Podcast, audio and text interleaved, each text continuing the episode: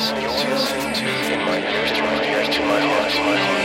Come Alive with Pastor Mark Martinez.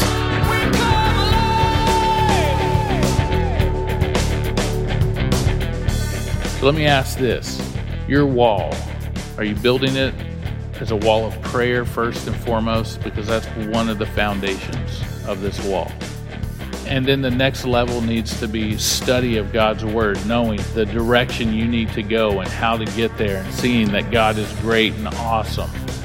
And finally, are you doing it for those around you? Are you leading by example so those around you aren't discouraged and scared?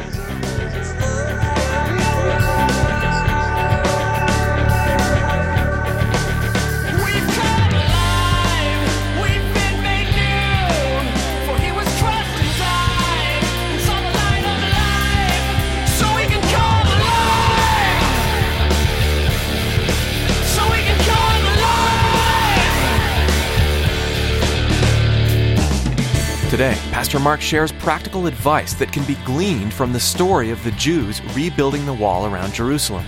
Walls are built to keep out enemies, and as a Christian, you have a genuine enemy in the devil. When you create a barrier to keep the devil out, there are three things to remember. First, a foundation of prayer, followed by the study of God's Word. Second, present your requests before your Heavenly Father. Fill your mind with the truths of who He is from His Word. Third, finish with building walls or protecting your fellow brothers and sisters in Christ. Lead by example so those around you are not discouraged. Well, let's join Pastor Mark in the book of Nehemiah, chapter 4, for today's edition of Come Alive.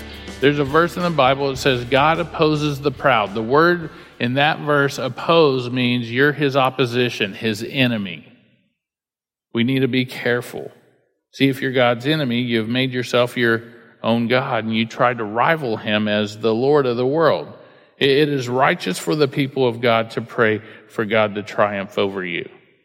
It is.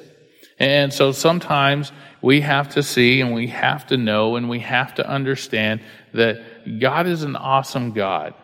He's an amazing God. He is a God that can do all things. And so as we look through Nehemiah and as we continue to read, look at verse 10. It says, And then Judah said, The strength of the laborers is failing, and there is so much rubbish that we are not able to build the wall. Uh, they were not able to build the wall. They were not able to continue with the work that was going on there. They were struggling. They had a tough time. And so Nehemiah says, Hey, you know, we're failing. He takes it to the Lord. He tells them everything that is going on in this situation. He says, Hey, Lord, we're having a tough time. Help me, Lord. Help me with this.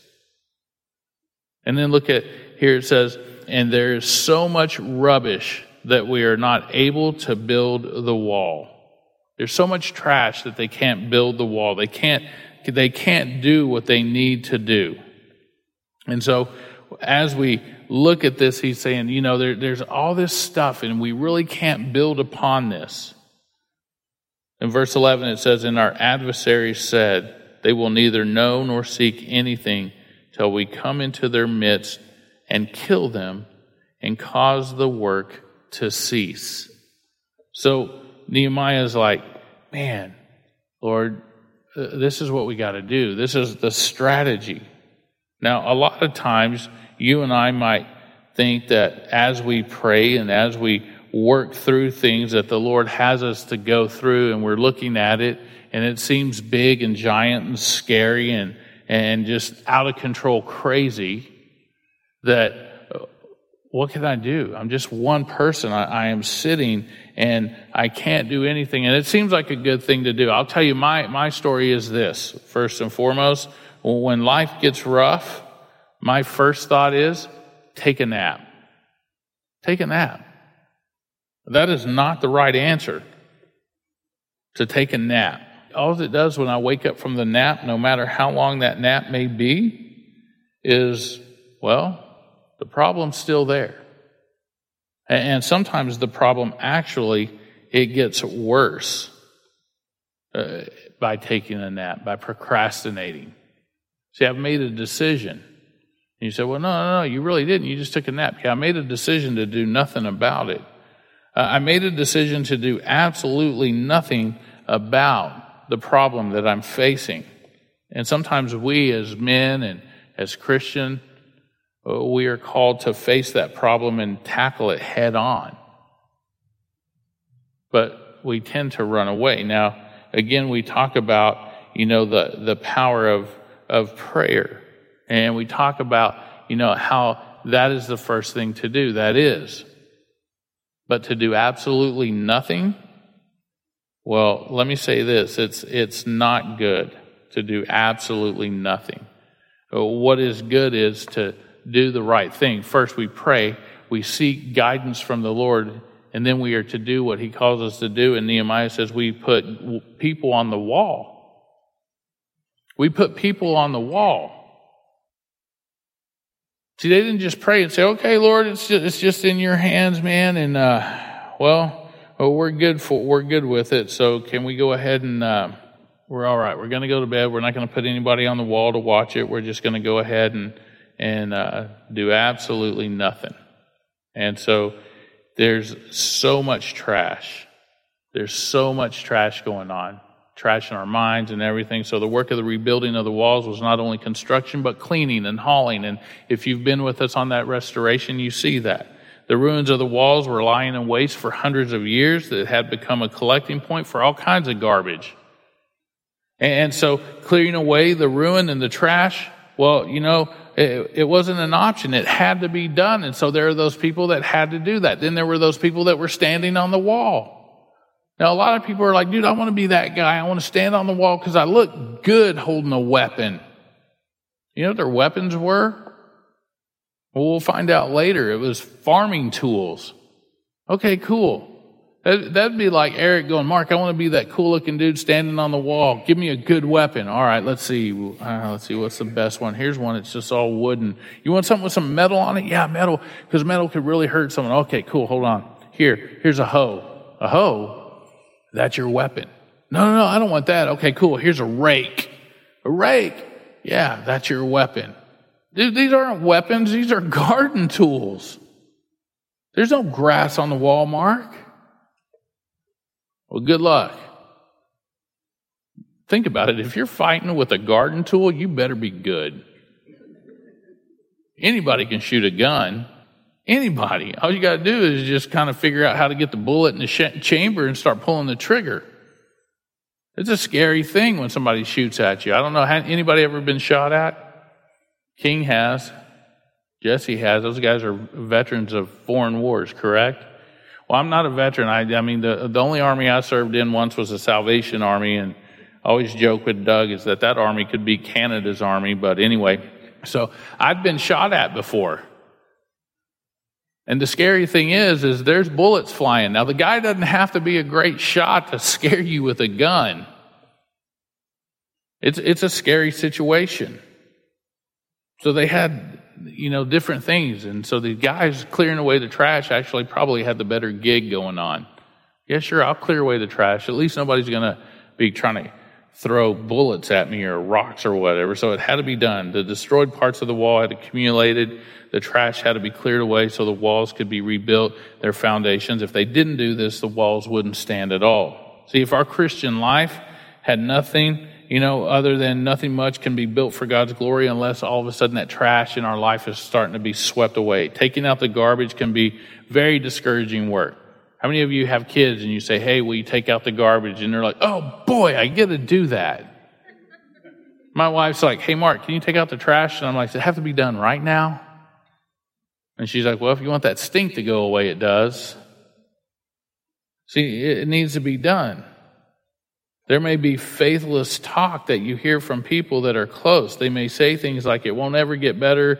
We lost everything, you know, blah, blah, blah. It will get better, I promise. But I'll say this a long time ago, and I know this from experience, I lost everything, and it wasn't due to a flood.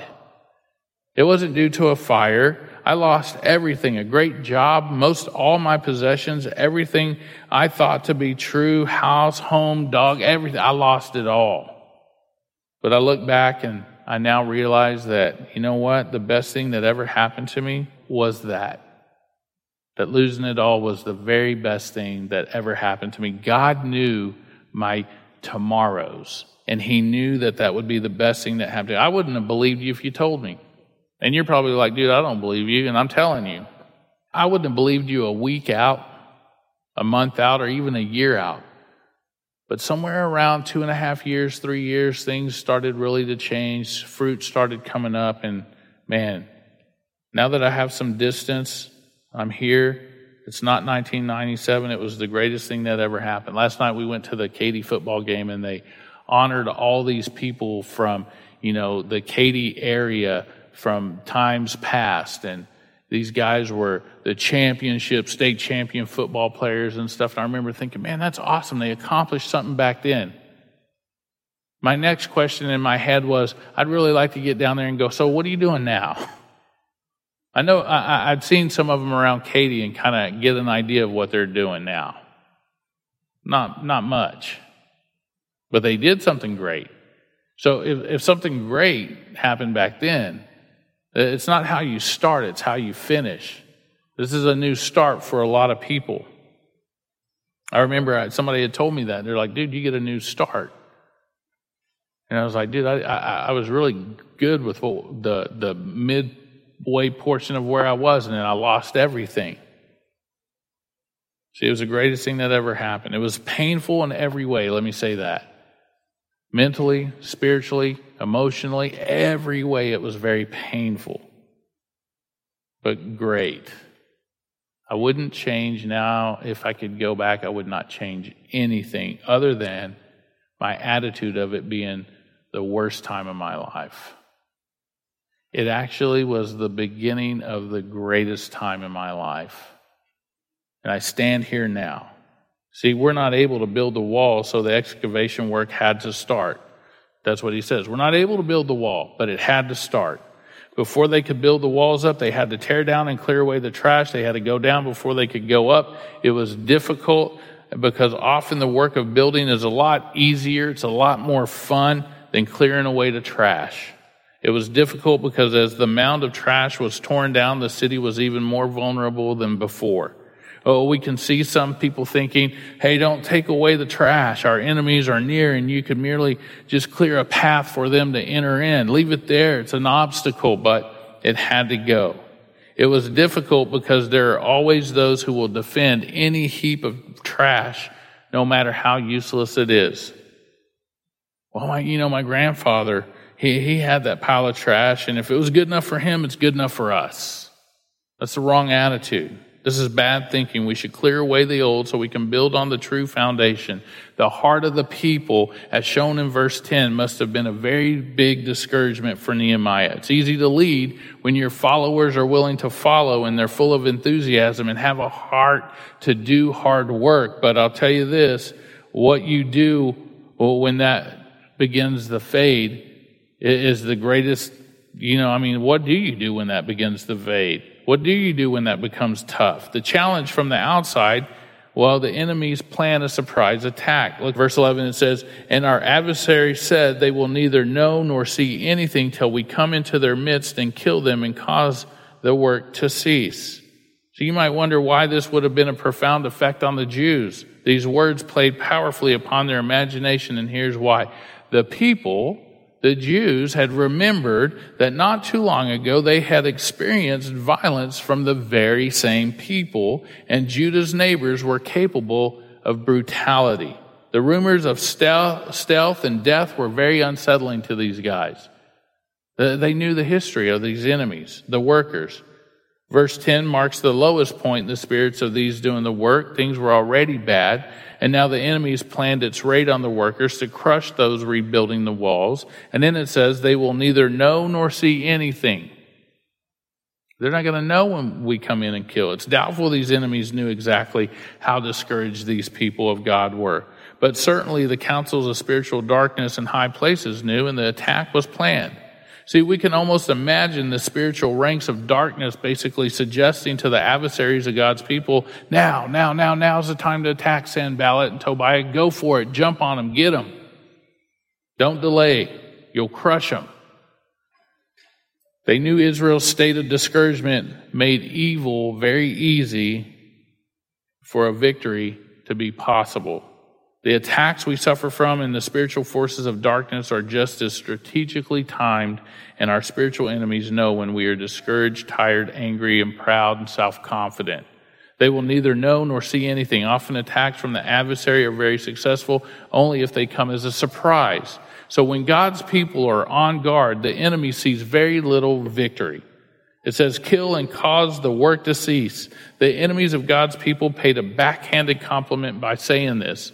They knew by now that the only way to get them to stop serving God and doing his work was to kill them, to wipe them out. See, this can't be said of every servant of God today. Uh, for a lot, for many, the devil does not have to kill them because, remember, like we said before, discouragement, compromise, money relationships, frustration, or trouble can get them to stop serving God. It's very easy. Uh, I think that's why the church sometimes, and, and I mean the church overall, is so weak these days. This is a, a wonderful example of the power and goodness of God. The enemies of God and his people did their best, but God was always in control. That's awesome to see that. I want you to know that God is always in control. We don't have to, to submit to the enemy. So the enemies didn't know there were these faithful Jews listening to their plotting. And it says, they told us 10 times. It's easy to picture this scene and see the informals repeating over and over again attack is coming. It's for real. It's for real. They will defeat us from whatever place you turn. They're going to be upon us. They're scared. These who overheard the plan didn't have the wisdom to know what to do in response. They were in a panic. They were probably troubled. And guess what? Nehemiah didn't also panic. He didn't panic. Because remember verse 14, he says, And I looked and I arose and I said to the nobles and to the leaders and to the rest of the people, Do not be afraid of them. Remember the Lord is great and awesome and fight for your brethren and your sons and your daughters and your wives and your houses. He says, Bros, if you're going to fight, fight for those reasons. Do it for those reasons. What are those reasons? Fight for your brethren. Fight for your country, basically, is what he's saying. Fight for your sons and your daughters and your wives and your, and your houses, your stuff. Fight for that. But first and foremost, know that the Lord is great and awesome. See, when the enemy attacks, there are always areas in our life that could be called the exposed places. The wall's not yet been built in this area, and we're still very vulnerable to an attack. Sanballat here isn't stupid. He goes for their weaknesses, and this may be a personal problem like pride or greed or being given over to worry or depression. It may be a habit or an addiction that Satan can actually use. It doesn't matter what it is, but if we guard those lower parts, those exposed places, then it's tougher for him to wiggle his way in. It's tougher for him to discourage us. So let me ask this your wall, are you building it as a wall of prayer first and foremost? Because that's one of the foundations of this wall. And then the next level needs to be study of God's word, knowing the direction you need to go and how to get there and seeing that God is great and awesome. And finally, are you doing it for those around you? Are you leading by example so those around you aren't discouraged and scared? I'll close with this. My wife and I sometimes I come home and there might be a situation that's kind of a scary situation for me and I'm like, man, it's horrible. But I have to often think, man, do I share that with her or, or, do I keep it to myself? Do I share it with her right away or do I pray about it and, and do I give it to the Lord and, and come up with an answer? Because if I walk in there and it scares her and she's scared and I'm already got fear, uh, then it's chaos. So I sometimes have to give it over to the Lord and say, Lord, I, I need faith. I believe that you can do this, but I'm having a struggle, and I, I, just need an extra measure of faith to get through this point and through this time and through the situation. I'm not asking you to take me out of the situation, just direct me through it. May, let me make the right decisions as I go through this craziness. And as He guides and He directs, it's amazing that once I share it with my wife, she has the faith. And, you know, she'll she'll look and she's watching. She her eyes are a little wider. We're on the walls watching. We're not called to just sit back and go, "Oh, the Lord's got it. Good good deal." But she's watching with me. She's got my sixes. She's got my back. I got her back. And we're watching as we walk, and we see that on the other side, and we get through it, and we're like, man, we got through it. High five. And she gives me a big hug, or I give her a high five, and we celebrate. And then we're like, okay, are we ready for the next one? Do you know those things don't get easier? You're like, oh, dude, really? It was really cool when you were ending with the high five. you want me to tell you the truth or what you want to hear? The truth is, it doesn't get easier, but the Lord is always there. He's our banner. We sang that the Lord is our banner. A banner, you know, when you think about it, you think we might think birthday banners because none of us have probably, other than Jesse and King, have been to war. And I don't know if they ran behind a banner, but it would be the flag of the United States, I would suppose.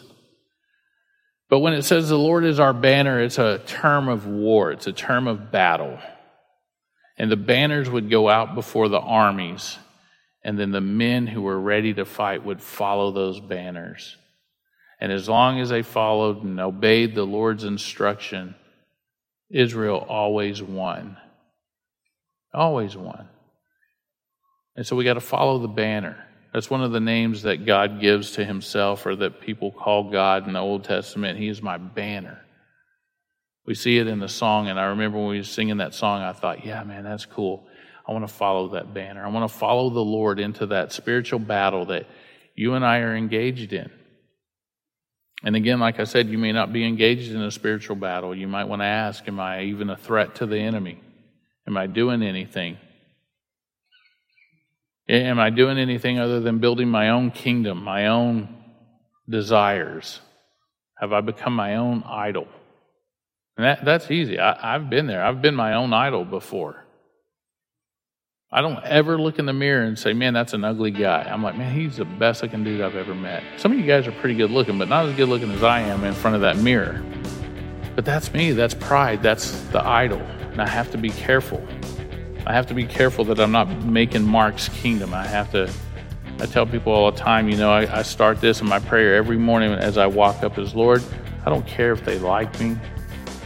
I, I just pray that they hear from you that it's the Lord that you fall in love with, not me. And so if we follow him, well, we know he is true and faithful. Amen.